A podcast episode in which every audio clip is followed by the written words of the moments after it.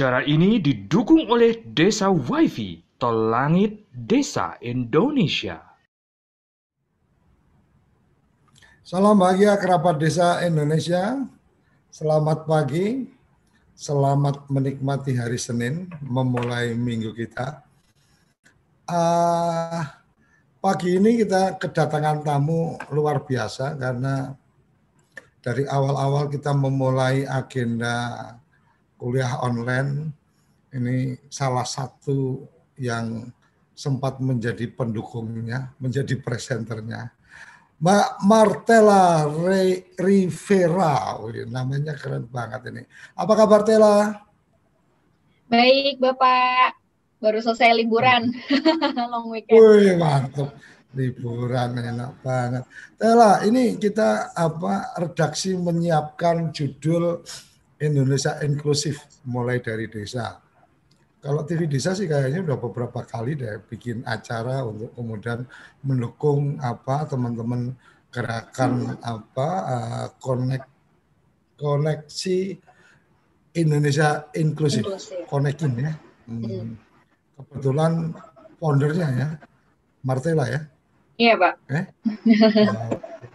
Jadi kerabat desa kita beberapa kali apa sudah ada kerjasama dengan Konekin.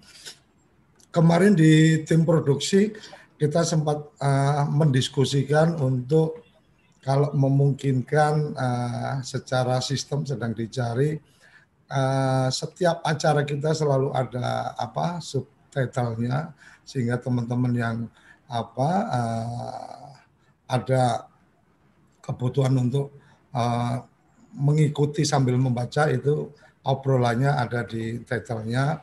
Kalau di YouTube mungkin sudah bisa secara otomatis apa subtitle tapi untuk siaran di satelit uh, mungkin uh, dari kita belum mempersiapkan itu. Ini bagian yang kemarin sempat didiskusikan. Semoga segera ada eksekusi program sehingga setiap acara kita akan ada subtitlenya. In Indonesia inklusif mulai dari desa. Gimana ini ceritanya Tela? Ya, um, kalau bicara soal inklusif, mungkin uh, sobat desa di sini juga banyak yang sudah sering dengar gitu ya. Tetapi apa sih makna inklusif itu sendiri?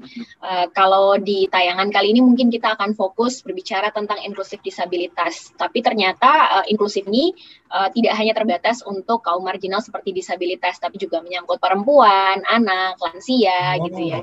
Jadi um, saat Kementerian Desa mengeluarkan sebuah program desa inklusif, tandanya memang bukan hanya berpihak kepada disabilitas saja, tetapi uh, untuk semua kaum rentan gitu ya. Um, tapi di tayangan Tela, inklusif sendiri sebenarnya apa sih? Mungkin Tela bisa kasih gambaran ke kerabat desa supaya jadi paham kadang-kadang kita tahu oh dengar ada desa inklusif mungkin inklusif inklusif dan sebagainya tapi uh, apa penjelasan detailnya itu sebenarnya seperti apa karena memang ketika berharap desa inklusif yang menjadi masalah atau yang menjadi tantangan utamanya ternyata shareholder di desa yang mengambil kebijakan shareholder kebijakan di desa ternyata nggak paham juga inklusif itu apa. Mungkin telah bisa bantu jelaskan.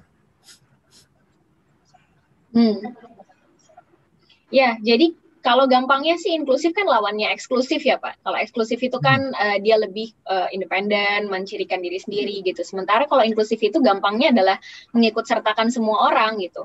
Ketika berbicara hmm. konteksnya desa berarti um, di dalam desa itu gitu mengikut sertakan semua orang untuk uh, menjadi uh, subjek daripada pembangunan gitu karena selama ini kan uh, kita menganggapnya misalnya nih teman-teman disabilitas oh ya berarti uh, nanti kita bantu ya teman-teman disabilitas dianggap sebagai objek pembangunan padahal di dalam desa gitu semua orang berhak terlibat dalam proses pembangunan desa gitu jadi makanya inklusif itu artinya tidak ada yang ditinggalkan. Kalau bahasanya SDGs kan ada motonya no one left behind ya. Kira-kira sama lah gitu. Berarti mengikut sertakan semua orang tanpa terkecuali apa pun kondisinya. Hmm, oke. Okay. Kemudian untuk kali ini karena Tela mungkin Tela lebih ke disabilitas. Ya. Atau gimana? Yang dilakukan sekarang apa? Uh, aku melihatnya kan ada bagian-bagian sebenarnya kan ada dua pihak nih. Satu pihak mungkin dari desa atau pemerintah desa ingin melibatkan, tapi kadang-kadang teman-teman juga ada juga yang kemudian uh, introvert atau tertutup. Untuk kemudian mungkin ketika apa dilontarkan atau diajak ngobrol dan seterusnya uh, aku nggak ngerti Tela yang lebih paham. Kadang-kadang ketersinggungannya cukup tinggi gitu kan. Cara menyampaikan kurang pas mungkin jadi uh, terkesan pemberang atau apa. Kemudian ketika ada juga yang kita temui ketika diberikan ruang kemudian kayak overdosis gitu kan agak mm -hmm. berlebihan untuk kemudian meng, apa, mengharapkan sesuatu dan seterusnya pengalaman perjalanan Tela selama ini seperti apa Tela? Iya, jadi kalau um, ada pandangan bahwa teman-teman disabilitas itu sensitif ya, kemudian hmm, kadang hmm. suka baper, kadang uh, misalnya nih kita nggak sengaja bilang normal, ternyata mereka hmm. jadi agak marah karena emang kami nggak normal gitu. Sebenarnya ini semua ada alasannya Pak gitu karena selama ini kan memang uh, penyandang disabilitas itu um, cukup terpinggirkan dari proses-proses pembangunan gitu ya. Giliran ada bantuan sosial baru mungkin mereka akan uh, diikut sertakan. Tapi um, selayaknya semua manusia ya gitu inginlah terlibat dalam proses pembangunannya Indonesia gitu. Nah selama ini kan mereka hanya dianggap sebagai penerima bantuan gitu. Padahal kan harusnya bisa jadi sub subjek bisa terlibat langsung gitu. Um, sejak tahun 97 sebenarnya kita sudah punya undang-undangnya, tetapi namanya masih Undang-Undang Penyandang Cacat gitu. Jadi uh, penyandang disabilitas itu hanya dilihat dari aspek medisnya aja gitu. Kalau saya berbeda dengan Pak Koco karena saya adalah penyandang cacat, berarti ada sesuatu hal yang rusak nih di badan saya, di tubuh saya gitu. Jadi orang memandangnya masih oh iya ada yang ada yang rusak, ada yang terbatas gitu. Padahal sebenarnya penyandang disabilitas itu kalau mengikuti undang-undang yang baru bukan hanya terbatas pada medis tapi juga pada lingkungan. Lingkungannya ini aksesibel nggak? Ada kesempatan nggak yang diberikan kepada mereka untuk berkarya gitu? Jadi kalau dalam perjalanan saya eh, banyak menghadapi teman-teman disabilitas yang mungkin uh, sensitif gitu. Tapi kami sendiri cukup memaklumi ya bahwa Eh, bertahun-tahun Pak dijadikan sebagai nomor kesekian dalam pembangunan kita gitu. Jadi uh, mungkin memang dengan adanya Undang-Undang 8 2016 mereka merasa uh, diapresiasi, kemudian teman-teman juga merasa benar-benar ini adalah saat di mana kita bisa menuntut apa saja gitu. Makanya tadi Pak Koco bilang kadang ada yang overdosis gitu ya, kayak segalanya dituntut gitu. Tapi memang Undang-Undang uh, 8 2016 ini ibarat uh, seperti apa ya air di padang gurun kali ya yang selama ini mereka benar-benar mencari bahwa ada nggak sih regulasi yang membuat kita punya hak sebagai uh, manusia seperti kebanyakan gitu bukan hanya sebagai objek menerima bantuan tetapi sebagai subjek pembangunan gitu. Nah, di sini kan di Undang-Undang 8 2016 tentang penyandang disabilitas ini hak-haknya itu semuanya diatur dan memang perannya jadi lebih terlihat gitu bahwa penyandang disabilitas berhak untuk terlibat dalam proses politik, berhak untuk bahkan menjadi kepala daerah gitu ya.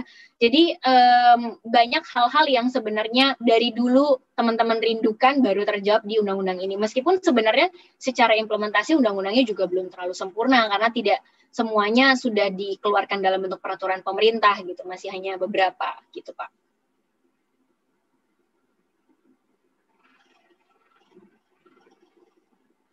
Undang-undang nomor berapa? Undang-Undang Nomor 8 Tahun 2016 tentang penyandang disabilitas. Uh, uh, yang spesifik, yang unik atau yang kemudian ini menjadi apa uh, bentuk komitmen atau bentuk apa perhatian dan seterusnya di bagian-bagian apa Tela yang mungkin uh, kerabat desa yang mengikuti acara ini kemudian menjadi tahu oh ini loh ada bagian-bagian yang apa perlu diperhatikan karena memang ada undang-undang yang mengatur itu. Oke, yang pertama pastinya perubahan uh, terminologi Pak. Kalau zaman uh, Undang-Undang 497 itu nyebutnya penyandang cacat gitu ya. Uh, sementara di Undang-Undang 8 2016 menyebutnya penyandang disabilitas. Perubahan terminologi ini juga sebenarnya sejalan dengan perubahan paradigma gitu bahwa kalau zaman dulu yang tadi saya bilang bahwa uh, penyandang cacat itu dipandangnya dari sisi medis gitu. Jadi ada sesuatu yang rusak di dalam dirinya gitu. Jadi caranya cuma dua, kamu perbaiki apa yang rusak Uh, supaya bisa berinteraksi dengan masyarakat dan terlibat atau sebenarnya ya kamu tetap dengan keadaan seperti itu dan menerima kondisi bahwa ya memang masyarakat menganggap kamu berbeda gitu. Sementara di Undang-Undang 8 2016 um, terminologinya sudah menjadi penyandang disabilitas. Kalau dilihat dari pengertiannya sendiri, yang menghalangi teman-teman disabilitas untuk berinteraksi dan berpartisipasi aktif dalam proses pembangunan bukan hanya karena kondisinya, tetapi karena lingkungannya yang kurang aksesibel gitu. Jadi di dalam undang-undang yang baru ini muncul yang namanya aspek hambatan. Hambatan itu bukan hanya hambatan internal karena memang di dalam dirinya punya keterbatasan, tetapi ada hambatan eksternal gitu. Contohnya kalau paling gampang ini kan penyebutan penyandang disabilitas juga sesuai dengan uh, konvensi internasional PBB Pak, namanya UNCRPD. Nah, uh, di negara lain misalnya nih, penyandang disabilitas itu sudah hampir tidak dipandang berbeda karena lingkungannya sudah sangat aksesibel. Mereka mau ke mana-mana bisa naik bus sendiri tanpa harus dibantu gitu ya. Nah itu yang yang akhirnya membuat um, di undang-undang yang sekarang gitu titik beratnya bukan di penyandang disabilitasnya tapi titik beratnya adalah seberapa aksesibelkah lingkungannya untuk menyediakan fasilitas yang bisa digunakan oleh teman-teman disabilitas dan menyediakan uh, kesempatan gitu. Oke, jadi kayak kayak umpama nih aku sempat lihat di trotoar nih di apa di Jakarta itu ada waktu itu kan sempat aku lihat tuh ada apa garis kuningnya kemudian ya. secara apa uh, uh, permukaannya berbeda dan seterusnya ternyata setelah aku cari oh ini pet, apa uh, rute jalan untuk teman-teman yang buta umpamanya seperti itu. Ya. Tapi memang yang menjadi menarik lebih pada pemahaman dan kesadaran kali ya. Ketika yeah. pemahaman, aku paham nih, oh kalau yang garis kuning ini memang untuk supaya kalau teman-teman yang apa tidak bisa melihat maka dia bisa mengikuti jalur itu jadi lebih aman untuk kemudian dia berjalan. Tapi kenyataannya uh, si pembuat jalan pun gitu kan itu jalur kuning itu juga kadang-kadang jadi aneh gitu kan nyelempit ke mana dan seterusnya hmm. satu kemudian di jam-jam tertentu atau di hari-hari tertentu juga di situ uh, ada orang berjualan yang kemudian ya. Ya kalau kita umpama aku mencoba mengikuti jalur itu dengan memejamkan mata itu pasti aku akan nyampar apa tempat sampah di situlah atau apa dan seterusnya jadi memang apa uh, menjadi penting untuk mensosialisasikan kali ya. Bagaimana bagaimana mengedukasi masyarakat untuk kemudian care memberikan fasilitas untuk mereka bisa beraktivitas selayaknya apa teman-teman yang lain. Mungkin itu ya jadi tantangan utamanya kali ya. Iya, iya betul Pak. Jadi sebenarnya secara fasilitas mungkin pemerintah sudah cukup um, apa ya memberikan fasilitas yang tepat gitu ya. Meskipun hmm. sebenarnya kalau terkait dengan trotoar, uh, kenapa kadang-kadang terhadang oleh pot bunga gitu ya, kadang terhadang oleh uh, tiang listrik, kadang ada um, apa kayak, uh, semacam lubang karena ada penggalian listrik gitu ya. Itu hmm. balik lagi ke pemerintah daerahnya gitu. Tapi uh, sebenarnya um, niatan atau idenya untuk membuat itu bukan tanpa alasan memang dipergunakan untuk uh, memfasilitasi teman-teman uh, disabilitas netra gitu ya. Nah, ada satu hal yang menarik dulu waktu saya uh, ke sebuah desa gitu ya. Jadi di desa itu uh, kepala desanya bilang, oh sekarang uh, kantor desa kita sudah aksesibel, sudah ada remnya, bidang miringnya gitu. Oh iya Pak, yuk kita lihat gitu. Pas saya lihat itu ternyata kemiringannya, ya kemiringannya lebih daripada 45 derajat. Terus saya bilang sama Pak Kadesnya, Pak kalau kayak gini ceritanya, saya yang non disabilitas naik kursi roda, saya jadi disabilitas di sini Pak karena tidak sesuai speknya gitu. Akhirnya saya bilang bahwa segala sesuatu fasilitas untuk teman-teman disabilitas itu punya speknya. Kalau Bapak mau cari itu ada di peraturan uh, Menteri Sosialnya atau misalnya di PUPR gitu ya. Dan memang sudah ditetapkan kemiringannya berapa derajat, kemudian panjangnya berapa gitu. Uh, dan itu dibuat memang supaya teman-teman disabilitas pun secara mandiri bisa uh, melewatinya gitu. Jadi bukan tanpa alasan juga. Kalau tadi guiding block itu ada yang uh, bentuknya garis lurus, ada yang bentuknya titik-titik gitu. Nah, yang garis lurus itu pertanda bahwa jalan terus nih gitu. Kalau yang ada bentuk bulat-bulat gitu itu tandanya berhenti dulu gitu. Nah, itu itu kan sebenarnya ada tandanya gitu. Nah, bukan bukan dibuat hanya untuk dekorasi atau estetika gitu, nggak seperti itu gitu. Jadi yang perlu dipahami mungkin um, dari apa ya dari perangkat desanya sendiri adalah bahwa inklusivitas itu bukan berarti hanya menyediakan fasilitas. Jadi fasilitasnya pun disediakan sesuai dengan ukuran yang tepat supaya teman-teman disabilitasnya bisa menggunakan secara mandiri. Kemudian yang kedua, uh, fasilitas itu diharapkan disosialisasikan juga betul kata Pak Koco bahwa kalau udah ada fasilitasnya ya dipergunakan uh, secara tepat sasaran untuk teman-teman disabilitas gitu ya. Jangan sampai disalahgunakan seperti tadi trotoar dipakai untuk parkiran, kadang um, apa untuk jualan gitu ya. Nah itu yang yang perlu disosialisasikan juga. Jadi nggak nggak hanya sebatas membangun fasilitasnya, tetapi juga menyadarkan masyarakatnya bahwa itu adalah haknya teman-teman disabilitas gitu. Sejauh sejauh mana sebenarnya sekarang ini uh, gerakan atau komunitas-komunitas baik dari teman-teman disabilitas maupun dari apa teman-teman yang peduli itu kemudian memberikan edukasi, memberikan sosialisasi dan seterusnya. Karena uh, aku mendapatkan apa uh, trotoar ada warna kuning itu itu pertama kali malah di Bandung waktu itu. Kemudian aku sempat foto gitu kan aku sempat foto aku upload di apa Instagram itu berapa tahun yang lalu itu beberapa beberapa teman yang apa berkomentar tuh nggak paham oh ternyata itu buat ini bukan cuma dekorasi. Jadi apa ya uh, sepertinya apa memang salah satu tantangannya adalah bagaimana edukasi publik kayaknya. Tela ini ini tantangan tantangan terberat. Jadi ketika kita pengen care dan seterusnya uh, tapi tidak paham oh ternyata ada aturannya seperti ini.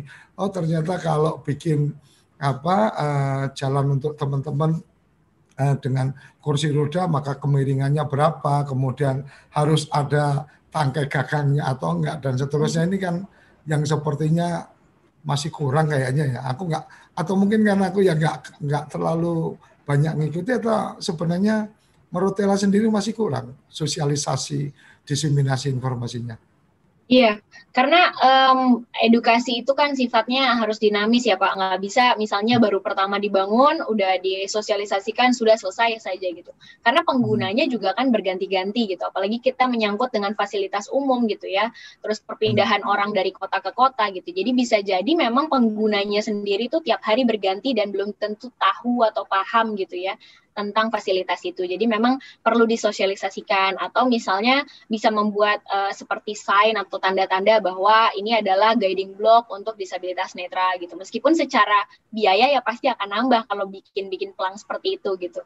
Tapi ya sosialisasi yang paling baik menurut saya sih sebenarnya uh, dengan kemajuan media sosial sekarang ya bisa lewat Instagram gitu. Kalau saya selalu bilang ketika ada anak muda atau misalnya uh, waktu saya ke desa tuh ada Karang Taruna yang bilang gimana ya Mbak caranya supaya teman-teman tuh bisa lebih paham tentang disabilitas tapi uh, dengan cara-cara yang seru gitu. Terus saya bilang, saya tanya nih, pada punya Instagram nggak? Punya gitu kan ya udah kalau teman-teman punya Instagram menemukan ada misalnya guiding block warna kuning di trotoar tapi ada pedagang jual uh, pedagang yang berjualan di sana di Instastory aja bahwa teman-teman ini fungsinya untuk teman-teman disabilitas netra. Jadi harapannya jangan dipakai parkir atau uh, untuk berjualan ya gitu. Sesederhana berapa banyak followers kalian itu adalah orang yang kalian edukasi lewat Instastory kalian gitu. Jadi itu hal yang paling gampang sebenarnya.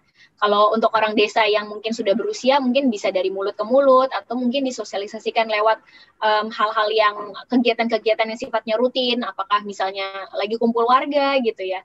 Jadi lebih kepada um, tidak mencari pola baru, sosialisasinya bisa diinsertkan atau dimasukkan ke dalam program-program atau kegiatan yang sudah rutin dilakukan gitu. Saya selama ini atau apa dalam perjalanan Tela dengan Konekin uh, melakukan apa uh, mungkin melakukan penggalangan atau melakukan uh, ajakan teman-teman untuk peduli dan seterusnya uh, seberapa banyak sih anak-anak muda yang kemudian care untuk kemudian apa pengen tertarik dan terlibat dalam agenda-agenda kegiatan Tela?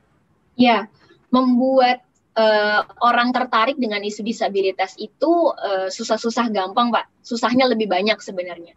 Karena gini, kalau kita bicara soal isu nah, sosial, lebih, lebih lebih banyak karena kamu bilangnya susah-susah gampang. Kalau gampang-gampang susah, gampangnya lebih, lebih banyak. Iya, karena gini, kalau kita bandingkan dengan isu feminis perempuan, lebih banyak Pak masanya. Jadi karena orang-orang kan, apalagi yang perempuan gitu, oh iya saya mau terlibat di dalam isu feminis. Jadi keterlibatan orang-orang untuk bisa bersuara uh, di, uh, untuk isu disabilitas, itu memang uh, cukup menantang karena isu disabilitas ini bukan isu yang selalu menjadi tren gitu ya um, adalah beberapa momen mungkin yang membuat isu disabilitas ini agak naik, terutama mendekati tanggal 3 Desember karena Hari Disabilitas Internasional gitu ya.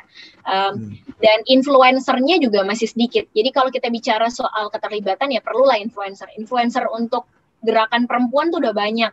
Influencer mungkin untuk uh, apa anak-anak juga banyak gitu ya. Tetapi kalau untuk disabilitas mungkin ya uh, influencernya kita masih bilang ya kebanyakan aktif aktivis gitu dan bergeraknya memang door to door ke pemerintah atau ke kementerian gitu ya. Nah, uh, akhirnya yang Konekin bikin pendekatannya lebih kepada bukan memaksa atau mengajak orang langsung uh, terjun ke dalam isu disabilitasnya, uh, tetapi lebih kepada kita lihat yuk isu apa yang lagi happening nih di bulan ini gitu. Uh, lalu kita coba kaitkan itu dengan disabilitas.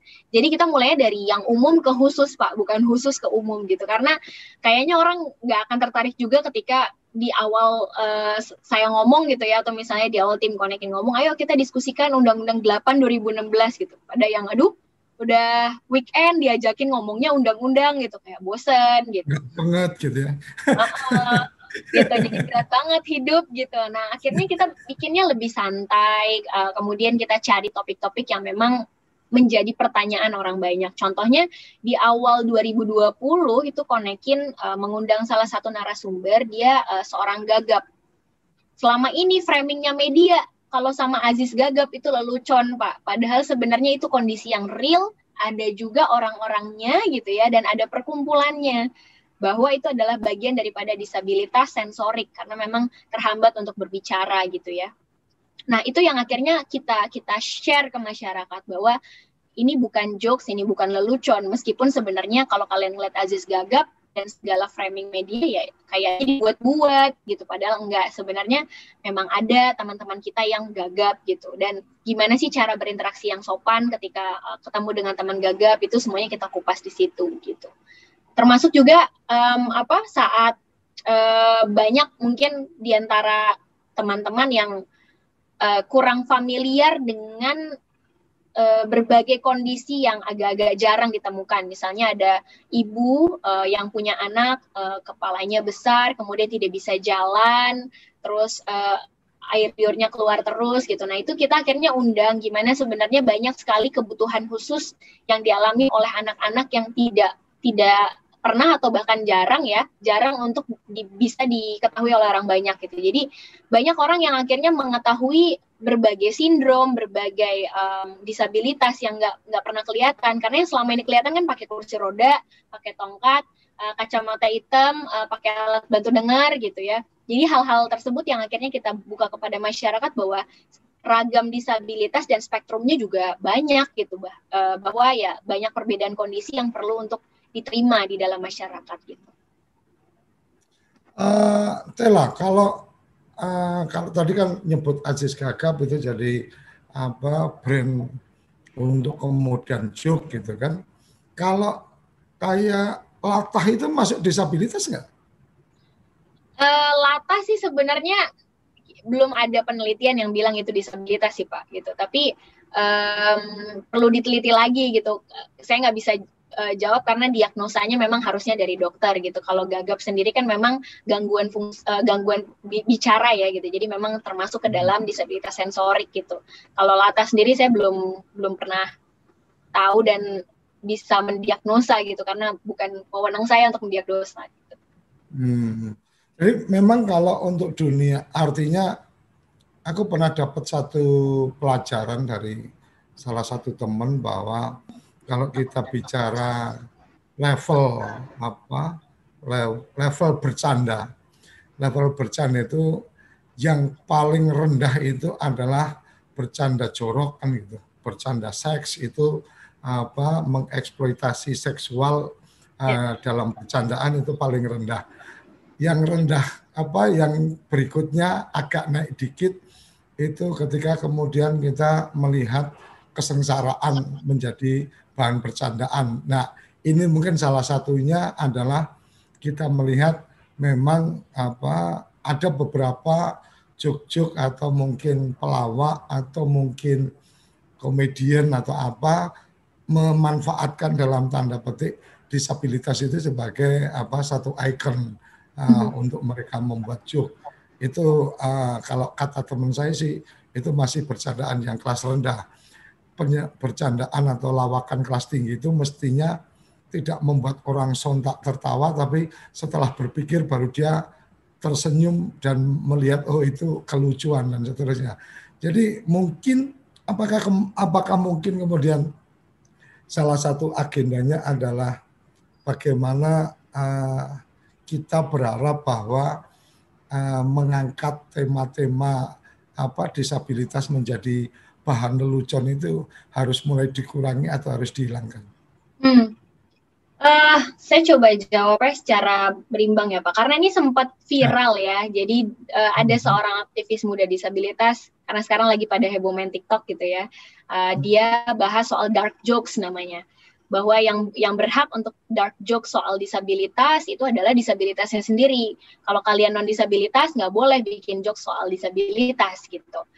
Saya pribadi oh, sih um, antara sepakat dan tidak gitu. Uh, sepakatnya adalah mungkin banyak orang yang hanya menjual uh, disabilitas sebagai konten lelucon gitu. Tetapi tidak sepakatnya bahwa sebenarnya uh, joke sendiri itu bisa dijadikan sebagai tools atau alat edukasi. Kalau orangnya pinter meramu kontennya gitu. Jadi kalau kalau kita bicara soal konten hmm. creator itu kan uh, ada yang memang cuman ya pengen viral aja, pengen banyak ditonton aja, tapi berujungnya justru masyarakat jadi membuli dia karena itu dianggap tidak sopan gitu ya. Nanti ujung-ujungnya tinggal bikin permintaan maaf gitu ya. Memang dunia dunia media sosial gitu ya, dunia konten itu setidak bisa dikontrol itu gitu. Tetapi ada juga konten-konten yang menurut saya sangat um, apa ya menghibur sekaligus mengedukasi. Contohnya tuh saya lagi sekarang sering nonton uh, Rian TV jadi kalau di YouTube ada Rian TV, Rian ini pemuda uh, pemuda asal Bandung ya kalau saya nggak salah. Dia itu mem memang channel YouTube-nya kebanyakan adalah bertemu dengan orang dengan gangguan jiwa. Jadi uh, kalau orang lu, uh, masyarakat luas sering bilang orang gila ada di jalan gitu ya. Jadi uh, dia temui um, ODGJ atau orang dengan gangguan jiwa di jalan, kemudian dikasih makan, di uh, apa di dimandikan gitu ya. Dan banyak juga yang di, akhirnya terbantu untuk bertemu kembali dengan keluarganya. Gitu. Nah itu awalnya ya memang gimana sih kalau kita ngeliat orang dengan gangguan jiwa kita tanya A dia jawabnya Z gitu ya pasti ketawa dong gitu. Tapi di situlah akhirnya um, konten edukasinya juga masuk bahwa oh ternyata memang ya ketidaknyambungan atau ketidaksinkronan kita nanya apa dijawab apa itu real. Ya begitulah teman-teman uh, dengan gangguan jiwa gitu. Tetapi ketika mereka di terapi, dikasih uh, benar-benar apa ya, dikasih benar-benar fasilitas yang mereka butuhkan, obat yang mereka butuhkan gitu ya, diperlakukan sebagaimananya manusia, dikasih makan, di, dimandikan gitu.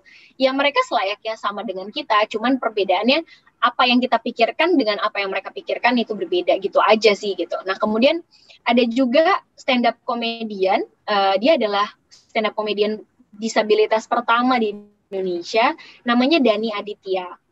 Nah, Dani Aditya ini uh, pengguna kursi roda, Pak. Dan memang di dalam konten-kontennya sering membahas soal disabilitas gitu ya. Secara secara etika ya nggak masalah juga, toh dia penyandang disabilitasnya gitu. Tapi tetap aja ada yang kontroversi bahwa isu disabilitas itu jangan dijual-jual buat konten uh, jokes gitu.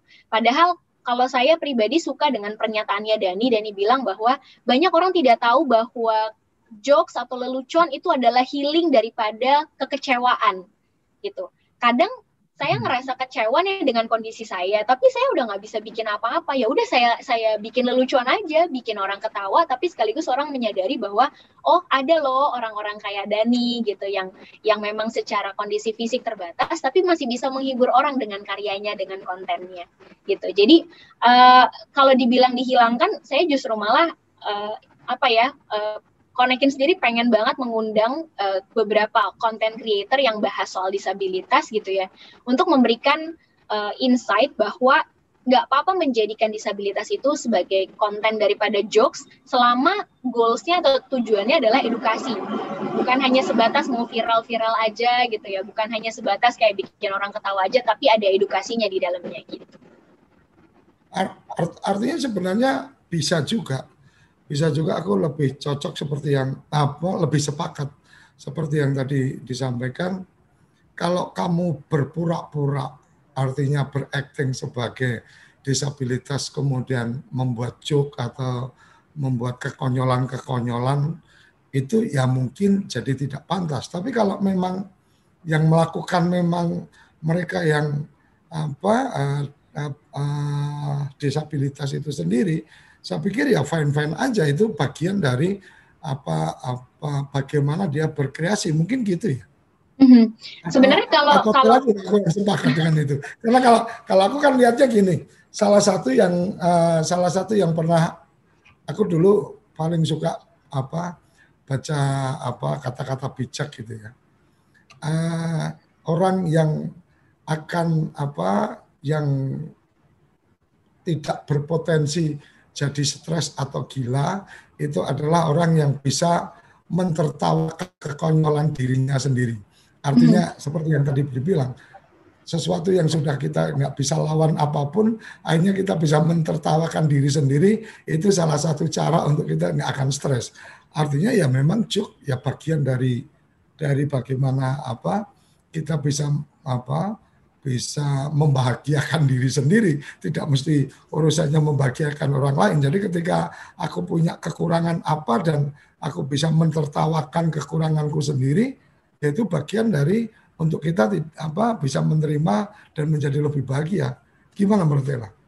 Iya, um, kalau aku pribadi sih selama misalnya teman-teman disabilitasnya memang uh, punya keinginan untuk menjadi content creator, untuk uh, menjadi stand up komedian gitu ya, nggak masalah gitu. karena memang mereka yang mengalami setiap hari gitu, mereka yang tahu dan mereka yang sebenarnya lebih tepat untuk bisa uh, memberikan edukasi gitu. Tetapi ketika hmm. memang tidak ada sumber dayanya gitu dan ada orang-orang yang non disabilitas yang tergerak untuk bisa bikin konten tersebut, uh, balik lagi selama selama tujuannya adalah untuk edukasi, aku pribadi masih setuju Pak gitu. Tetapi kalau memang hanya untuk viral-viral aja gitu ya, aku tidak setuju. Apalagi kalau misalnya kontennya juga uh, cenderung menghina gitu ya, bukan bukan mengedukasi hmm. malah menghina gitu. Uh, misalnya yang paling banyak itu bahasa isyarat gitu, bahasa isyarat tapi dijadiin jogetan, dijadiin uh, lucu-lucuan gitu. Itu itu aku nggak setuju gitu. Tapi um, contoh yang paling simpel lagi, bedanya di Indonesia sama di Korea nih. Kalau ada teman-teman di desa yang suka banget nonton drama Korea. Drama Korea itu banyak banget mengangkat kisah disabilitas. Ada dokter, ada dokter yang uh, sebenarnya adalah penyandang autis gitu ya dari kecil. Kemudian ada juga yang uh, memang Down syndrome gitu ya. Ada juga yang punya kelainan mental gitu. Uh, tetapi laku banget ditonton orang. Saat Indonesia bikin kayak gitu di, di, di bioskop itu sepi banget gitu karena um, ya memang di Indonesia sendiri mungkin secara secara kesadaran atau secara selera gitu nggak terlalu masuk dengan itu. Tapi anehnya kalau kalau ditayangkan di Korea uh, dengan dengan segala uh, alur ceritanya kok banyak yang nonton gitu. Nah pertanyaannya apakah semua film-film Korea uh, yang mengangkat disabilitas pemeran disabilitasnya adalah seorang disabilitas? Enggak gitu. Ternyata ya ya pemerannya adalah non disabilitas gitu. Tetapi mereka memang sebelum memerankan itu belajar tentang uh, perilakunya gitu. Bahkan ada beberapa yang uh, mengunjungi langsung rumah sakit jiwa untuk melihat sebenarnya gimana sih interaksinya gimana sih perilakunya supaya benar-benar mirip gitu. Nah itu kan sebenarnya adalah edukasi yang ditawarkan gitu. Nggak mesti penyandang disabilitasnya menjadi aktor Uh, kalau memang ada yang yang yang potensial gitu ya, yang cocok gitu dan bisa diarahkan untuk bisa menjadi aktor, lebih bagus lagi gitu. Tapi ketika nggak ada, ya udah nggak apa-apa pakai uh, apa pakai teman-teman non disabilitas aja gitu. Oke, okay. oke. Okay. Uh, kerabat desa, Tela, kita mesti jeda sesaat untuk uh, kita akan lanjutin lagi obrolan ini dan ada yang sudah tersimpan. Aku pengen tahu apa, pengen ajak Tela untuk bergabung di salah satu agenda TV Desa. Jangan ke mana-mana, kita akan kembali di Kepoin Desa setelah yang satu ini. Kamu tinggal di pulau terpencil, pegunungan pinggiran kota, atau daerah di Indonesia yang tidak terjangkau jaringan fiber, ADSL, dan juga 3G. Internetan dengan cepat pasti cuma akan menjadi mimpi. Mau pakai tol langit, pakai desa wifi, kunjungi www.desawifi.id.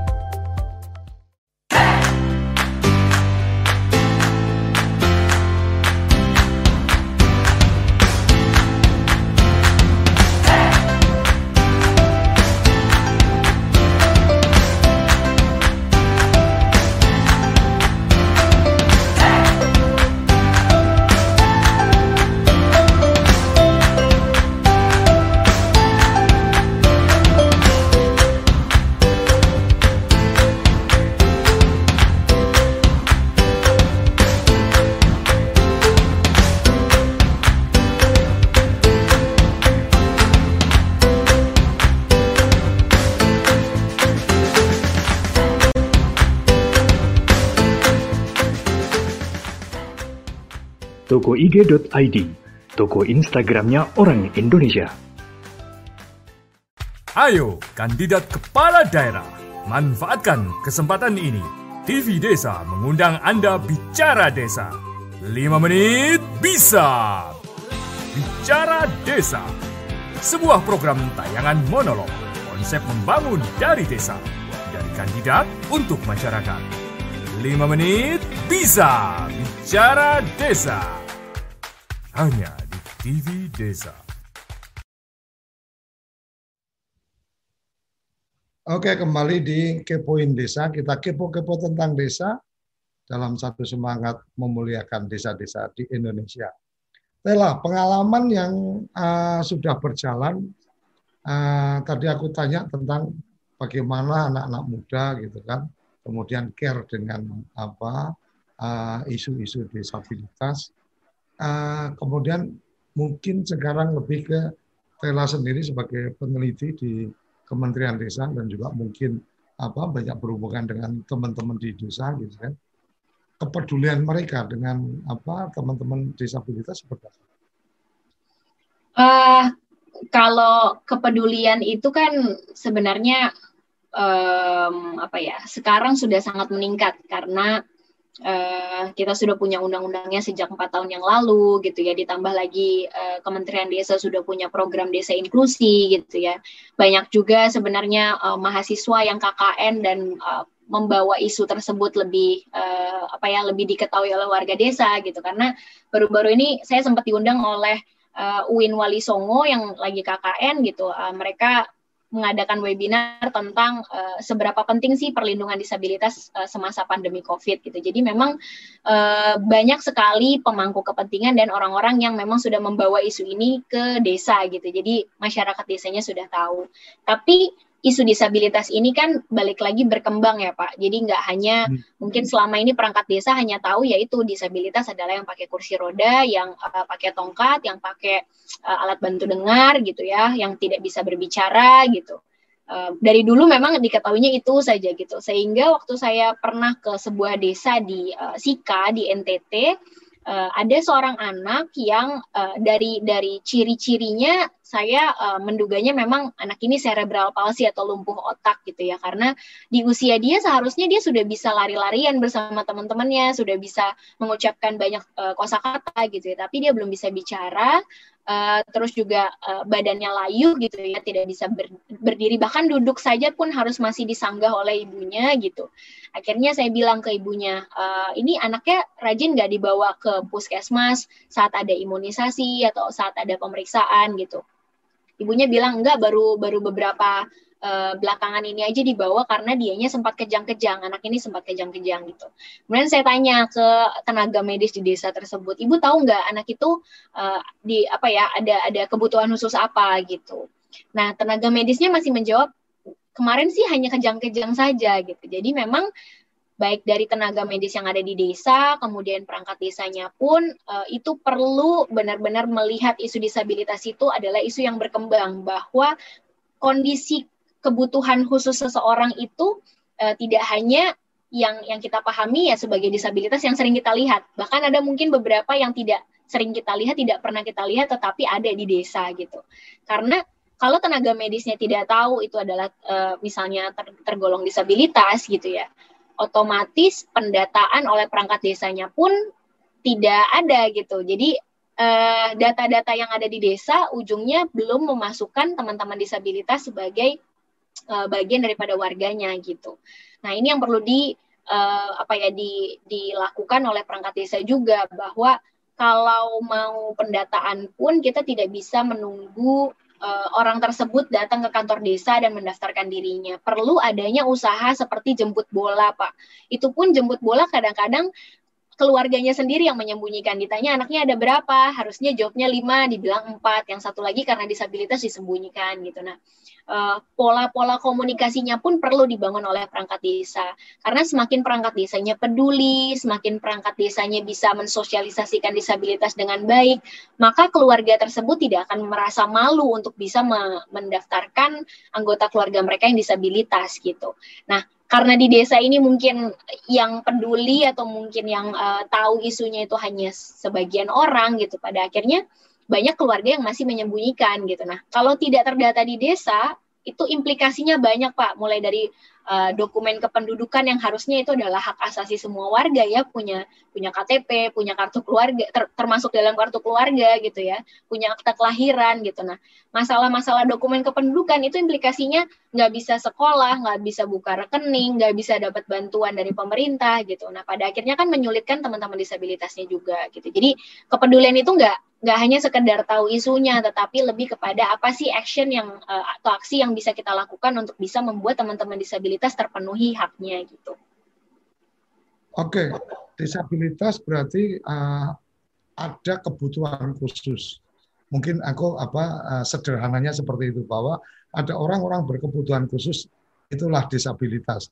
Kemudian yang menarik adalah tadi Tela sampaikan uh, mereka yang berkebutuhan khusus itu juga berkembang Artinya yang sekarang kita tahu mungkin lebih pada oh uh, orang berkebutuhan khusus itu teman-teman netra yang kemudian ada apa uh, program khusus untuk netra kalau zaman aku kecil dulu uh, kemudian apa dari Depar, uh, Kementerian Departemen Sosial kalau dulu kalau sekarang Kementerian Sosial itu kemudian ada pembinaan untuk kemudian mereka jadi apa tukang pijit, tukang urut dan seterusnya. Kemudian eh, mereka-mereka yang apa uh, lumpuh, tidak bisa jalan, bisu, tuli dan seterusnya. Tetapi uh, ketika tadi Tela menyampaikan ada berkembang, artinya ada juga nih apa mereka-mereka uh, yang berkebutuhan khusus uh, tentang uh, ini, tentang itu dan seterusnya dan seterusnya. Sampai hari ini Tela, berapa berapa uh, kriteria atau berapa yang sudah bisa disebut sebagai orang-orang berkebutuhan khusus ini yang masuk dalam mungkin uh, fasilitasi atau perhatian dari pemerintah. Ya, kalau secara regulasi Pak sesuai Undang-Undang 8 2016 ragam disabilitas itu ada uh, empat ya, bahkan lima gitu. Jadi yang pertama adalah disabilitas fisik, itu segala gangguan yang hmm. menghambat um, apa mobilitas dia gitu. Jadi uh, mungkin yang tangannya tidak ada, kakinya tidak ada gitu ya, atau yang kesulitan berjalan, kesulitan berpindah dari satu tempat ke tempat lain itu digolongkan dis, uh, disabilitas fisik gitu. Yang kedua adalah disabilitas sensorik yang berhubungan dengan panca indera jadi yang tidak bisa melihat, bisa melihat hanya sebagian gitu, tidak bisa mendengar, mendengarnya sulit atau hard of hearing gitu ya. Um, sama sekali tidak bisa mendengar gitu. Kemudian gangguan bicara ya artikulasi gitu. Nah, itu termasuk disabilitas sensorik gitu. Jadi teman-teman tuli, teman-teman tunanetra gitu ya. Um, kemudian uh, teman-teman gagap yang tadi itu masuk disabilitas sensorik gitu. Kemudian yang ketiga adalah disabilitas intelektual. Jadi yang yang um, apa ya yang uh, terganggu secara intelektualnya. Jadi IQ-nya di bawah rata-rata gitu ya. Seperti teman-teman uh, Down syndrome gitu ya. Uh, kemudian yang mengalami kesulitan belajar gitu. Um, kemudian yang keempat adalah teman-teman yang uh, disabilitas mental. Jadi ada bipolar, skizofrenia, uh, anxiety, maksudnya orang-orang yang memang kecemasan atau kepanikannya berlebih, moodnya tidak uh, stabil. Jadi kadang dia ada dalam fase yang manik atau bersemangat gitu ya, sampai nggak bisa tidur. Tapi satu sisi ada masa di mana dia gloomy atau memang dia tidak semangat melakukan apa pun dalam jangka waktu tertentu gitu. Um, nah empat ragam disabilitas ini sebenarnya yang memang perlu disosialisasikan bahwa di desa-desa kan yang lebih dikenal itu yang pertama dan kedua ya Pak. Jadi fisik dan sensorik. Karena dari dulu memang sudah kelihatan mungkin yang pakai alat bantu kursi roda atau tongkat, pakai alat bantu dengar gitu ya. Kemudian yang uh, yang secara penampakan kelihatanlah disabilitasnya gitu. Tetapi yang mental dan intelektual ini yang justru um, perlu perlu disosialisasikan gitu oleh perangkat desanya bahwa memang ada teman-teman yang mengalami disabilitas mental dan intelektual gitu. Nah, menyangkut daripada tadi saya bilang bahwa uh, disabilitas itu bukan sesuatu yang stagnan, banyak di antara kita yang menganggap bahwa teman-teman disabilitas itu dari lahirnya begitu. Padahal hmm. enggak, hmm. Pak, gitu. Uh, mungkin kita lupa bahwa Indonesia itu adalah negara yang rentan terhadap bencana ya. Kita gunung meletus pernah, tsunami pernah gitu ya. Um, apalagi banyaklah tanah longsor pernah gitu. Jadi sesungguhnya disabilitas itu sendiri uh, sangat dekat dengan kita dan siapa pun sebenarnya berpotensi jadi disabilitas gitu. Uh, saya paling senang nyontohinnya gini, saya misalnya keluar dari kantor nggak lihat kiri kanan pada saat jalan gitu ya, males naik jembatan penyeberangan, jadi lewat bawah gitu nyebrangnya mau ke Kalibata City gitu. Terus nggak lihat kiri kanan, tiba-tiba ditabrak mobil, kaki saya hilang yang sebelah kanan, udah saya menambahkan populasi 10,65 persen penyandang disabilitas Indonesia. Gitu. Jadi memang jumlahnya itu, sangat fluktuatif. Telah di di uh, Dukcapil ya, di data kependudukan atau di data uh, desa, profil desa, ya, warga yang kemudian uh, memerlukan apa uh, apa uh, masuk dalam kategori berkebutuhan khusus itu uh, ada ada pendataannya atau atau atau di di profil desa itu nggak nggak nggak nampak data kependudukan itu. Nah, ini beda-beda Pak sebenarnya. Jadi kalau di desa itu kan ada yang kita kenal prodeskal, profil desa dan kelurahan. Hmm. Itu pribadi menurut saya sih masih mengacu kepada undang-undang yang lama, Undang-Undang 497 gitu. Jadi bahasanya tuh masih yang kayak gila gitu. Jadi orang gila, tul apa uh, apa uh, bisu, tidak bisa ah. bicara tuh apa uh, buta gitu ya.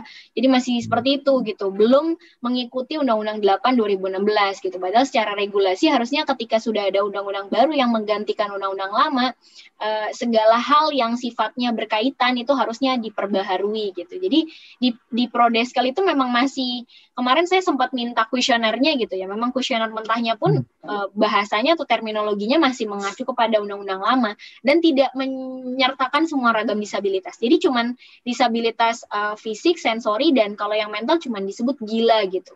Padahal udah nggak sesuai lagi seperti itu. Uh, di desa juga ada pendamping PKH namanya program keluarga harapan gitu. Nah itu mungkin uh, sudah lebih menyesuaikan dengan undang-undang yang baru gitu ya. Jadi masalah pendataan ini karena kita nggak punya satu data uh, yang bisa dipakai oleh semua stakeholder gitu. Akhirnya kita punya datanya terpisah-pisah gitu. Jadi ada yang ngikutin nah, Prodeskel gitu, ada yang update ya. Hmm, mestinya Prodes, Prodeskel update dong kalau gitu. Betul. Betul, makanya saya juga kemarin pada saat menemukan kuesioner tersebut tuh mikir ada ada pemakluman ketika perangkat desanya bahkan nggak tahu disabilitas uh, intelektual dan mental gitu. Karena term atau terminologi yang digunakan di Prodeskel kalau mereka mendata itu masih yang lama gitu. Jadi mereka nggak tahu ada ada bahasa disabilitas sekarang gitu. Jadi oh yang bisu Bu, oh yang tuli Bu, oh yang yang uh, buta gitu. Jadi tahunya seperti itu.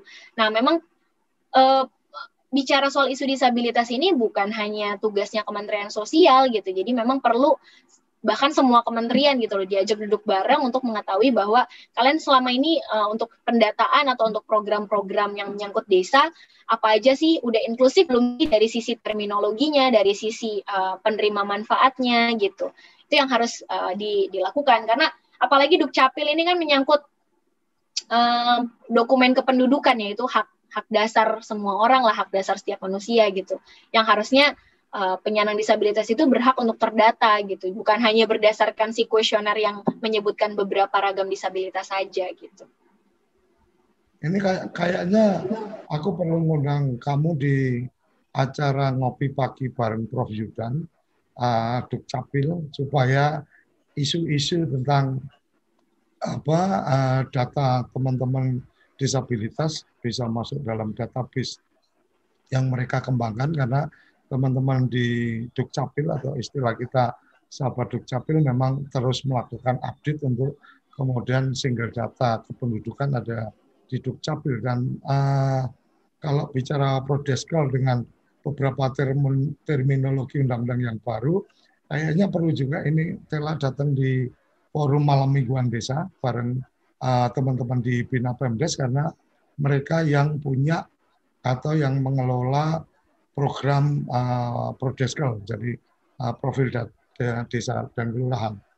10 menit terakhir ini aku pengen ngobrolin tentang uh, TV Desa ada program dengan teman-teman dari Rumah Film Avandi itu smartphone short film festival. Jadi SSFF 2020 kita mencoba pengen mengangkat uh, kreativitas anak-anak remaja di bawah 19 tahun, 10-19 tahun untuk membuat film-film tentang desa dan uh, ada juga film-film yang tematik, artinya uh, mengangkat tema-tema tertentu.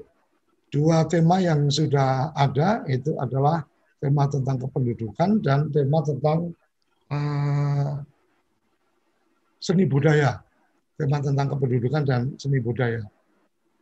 Obrolan dengan Tela kali ini kayaknya kalau memang memungkinkan, menarik juga kita membuat tropi khusus film yang bertema tentang apa inklusif disabilitas. Artinya eh, teman-teman remaja bisa kemudian membuat cerita tentang apa disabilitas apa mungkin mereka mereka-mereka yang butuh uh, uh, mem memiliki kebutuhan khusus itu diangkat dalam satu film pendek dengan menggunakan smartphone mereka Eh, sangat mungkin kita bisa angkat ini, kita bisa coba uh, tema itu. Kalau memungkinkan, Konekin bisa apa menjadi salah satu partisipan memberikan trofi apresiasi kepada sinias-sinias remaja bermodal smartphone yang mengangkat tema-tema inklusif disabilitas di desa. Kayaknya boleh juga ini. Tela juga bisa membantu mengkomunikasikan dengan para pihak yang peduli ini untuk kemudian yuk kita mengapresiasi karena salah satunya hari ini kita lihat orang menonton atau menyaksikan video itu menjadi lebih gampang teredukasi daripada kemudian dia mendengarkan atau harus membaca atau harus melihat gambar-gambar. Kira-kira peluangnya terbuka atau enggak nih Tela? Tentu terbuka Pak, karena eh, apa ya ini sejalan dengan Konekin. Kita percaya bahwa corong edukasi itu bisa dilakukan dengan banyak hal gitu ya. Anak-anak muda sekarang kalau kita susupi dengan jurnal mungkin ya mereka akan pusing sendiri gitu. Aduh harus baca jurnal disabilitas gitu. Tapi lewat media sosial, lewat kegiatan-kegiatan yang sifatnya informal, seru gitu, tapi tetap ada substansinya gitu dan termasuk juga uh, film pendek gitu ya. Itu harapannya memang bisa uh, membantu mensosialisasikan uh, dan mengadvokasi hak-hak penyandang disabilitas gitu. Jadi kalau kami uh, pribadi sih sangat tertarik gitu. Nanti uh, Koneken akan bantu untuk menyebarkan infonya juga lewat media sosial kami uh, supaya banyak teman-teman muda yang tertarik untuk membahas uh, isu disabilitas gitu. Karena uh, di pengalamannya Konekin uh, skripsi gitu. Skripsi yang membahas soal disabilitas itu pernah gitu kita ditanya-tanyain. Kemudian yang kedua eh, ada yang mau buat video. Mungkin bukan film pendek tapi video. Jadi ada tugas kuliahnya bikin video tentang aksesibilitas di fasilitas umum. Itu juga uh, kita dampingin gitu ya. Jadi kami pribadi sangat terbuka kalau ada anak-anak muda yang memang uh, punya kreasi gitu ya dan punya ide untuk membuat film pendek apa tentang disabilitas gitu karena uh, kita percaya bahwa film tersebut nantinya akan bisa digunakan sebagai alat untuk uh, sosialisasi dan advokasi bagi uh, semua orang tentang disabilitas gitu. Oke, mungkin uh, mungkin agenda lanjutannya uh, kita perlu ngobrol lebih lanjut. Ada satu, aku kepikiran ini akan sangat menarik ketika kemudian Uh, karena film yang kita lombakan atau kita ikutkan festival ini formatnya film pendek antara 5 sampai maksimal 15 menit. Kemudian syarat utamanya memang hanya diikuti oleh remaja, jadi umur 10 sampai 19 tahun. Kemudian syarat yang lain hanya boleh menggunakan smartphone sebagai alat rekam sehingga ini sangat memudahkan. Artinya yang menjadi tantangan berikutnya adalah kesiapan konekin untuk kemudian memberikan edukasi atau informasi disabilitas itu apa, kemudian cerita-cerita macam apa yang mereka bisa buat. Karena uh, saya yakin ketika teman-teman kemudian menemukan oh di desanya ada yang punya apa ada punya yang kebutuhan khusus seperti ini dan seterusnya kemudian masuk juga ada program-program dari teman-teman Dukcapil umpamanya uh, pendataan yang apa jemput bola mereka yang tidak bisa ke mana-mana kemudian timnya datang apa secara langsung merekam kependudukan dan seterusnya.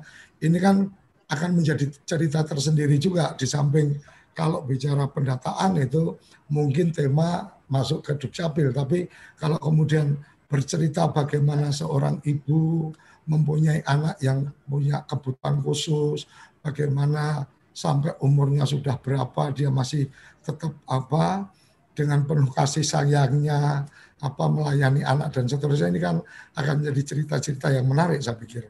Tetapi yang menjadi penting menurut aku eh, menurut saya adalah bagaimana memberikan informasi, memberikan edukasi.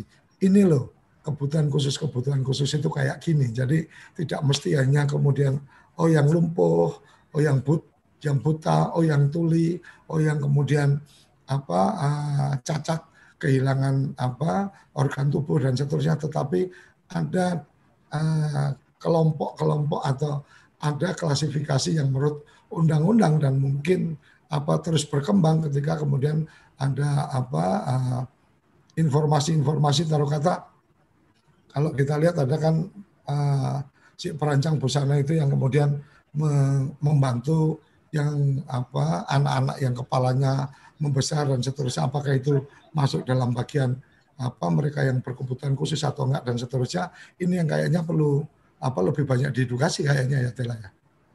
Iya, iya Pak. Jadi uh, itu desainernya Ana Avanti kali ya.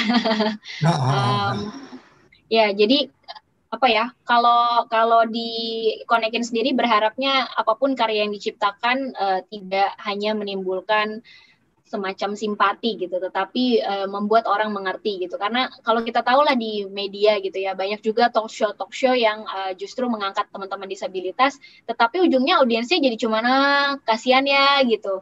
Atau bahkan ada yang jadi, aduh bersyukur ya saya dikasih semuanya lengkap kaki tangan gitu lah. Jadi bersyukur karena ada orang lain yang lebih susah gitu.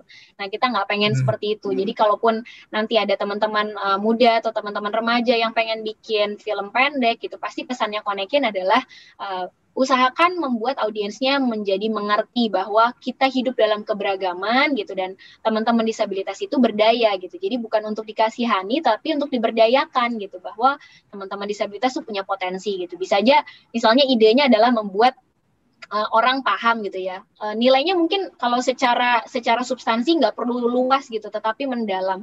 Ambil satu poin tapi mendalam. Contohnya uh, kayak di desa gitu ketika bicara soal Karang Taruna selama ini mungkin nggak ada Karang Taruna yang uh, melibatkan teman-teman disabilitas gitu. Tapi ternyata oh di desa saya tuh ada yang tunanetra dan jago banget IT gitu. Jadi hmm. uh, dari awalnya cuman ngumpul-ngumpul uh, apa ada ada bicarain soal laptop yang rusak sampai akhirnya si teman tunanetra ini uh, bisa memperbaiki laptop-laptop yang rusak di desa gitu. Contohnya seperti itu gitu. Jadi membuat yang menonton pun akhirnya memahami bahwa tidak bisa melihat bukan berarti tidak bisa ngapa-ngapain gitu, bahwa tidak bisa melihat tapi memang uh, jika dikembangkan terus menerus gitu ya, ada ada indera lain yang akhirnya berkembang lebih tajam gitu. Oke, oke, telah nggak berasa ini udah di penghujung. Kita mesti harus tutup di 9.30. Closing statement, uh, Tela silakan. Ya, kalau dari uh, saya sih sebenarnya mengenal isu disabilitas itu uh, dimulai dengan mengenal uh, dan berinteraksi dengan penyandang disabilitasnya. Jadi buat teman-teman yang ada di desa, coba lihat ke sekitar jika ada yang berbeda kondisinya, uh, tetap perlakukan mereka sebagaimana kita memperlakukan orang lain gitu ya, dan uh, berikan mereka kesempatan. Mereka tidak perlu dikasihani, tapi perlu diberikan kesempatan dan diberikan uh, aksesibilitas sehingga mereka bisa berkarya. Gitu.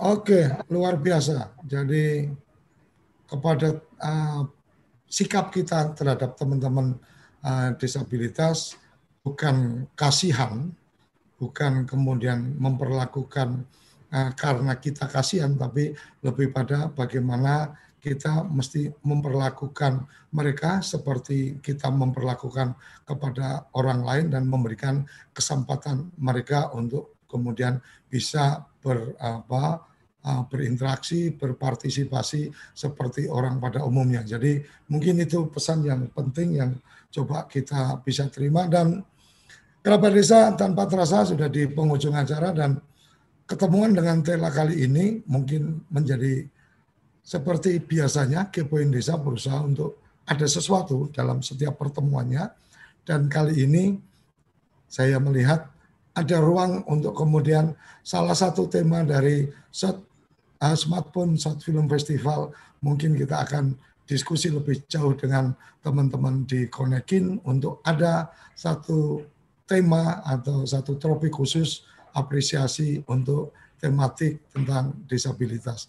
Uh, semoga ini kita bisa realisasikan secepatnya tim TV Desa akan berkoordinasi dengan teman-teman di Konekin. Sampai di sini ke poin Desa pagi hari ini. Semoga memberikan manfaat untuk kita semua. Salam bahagia kerabat desa Indonesia. Terima kasih.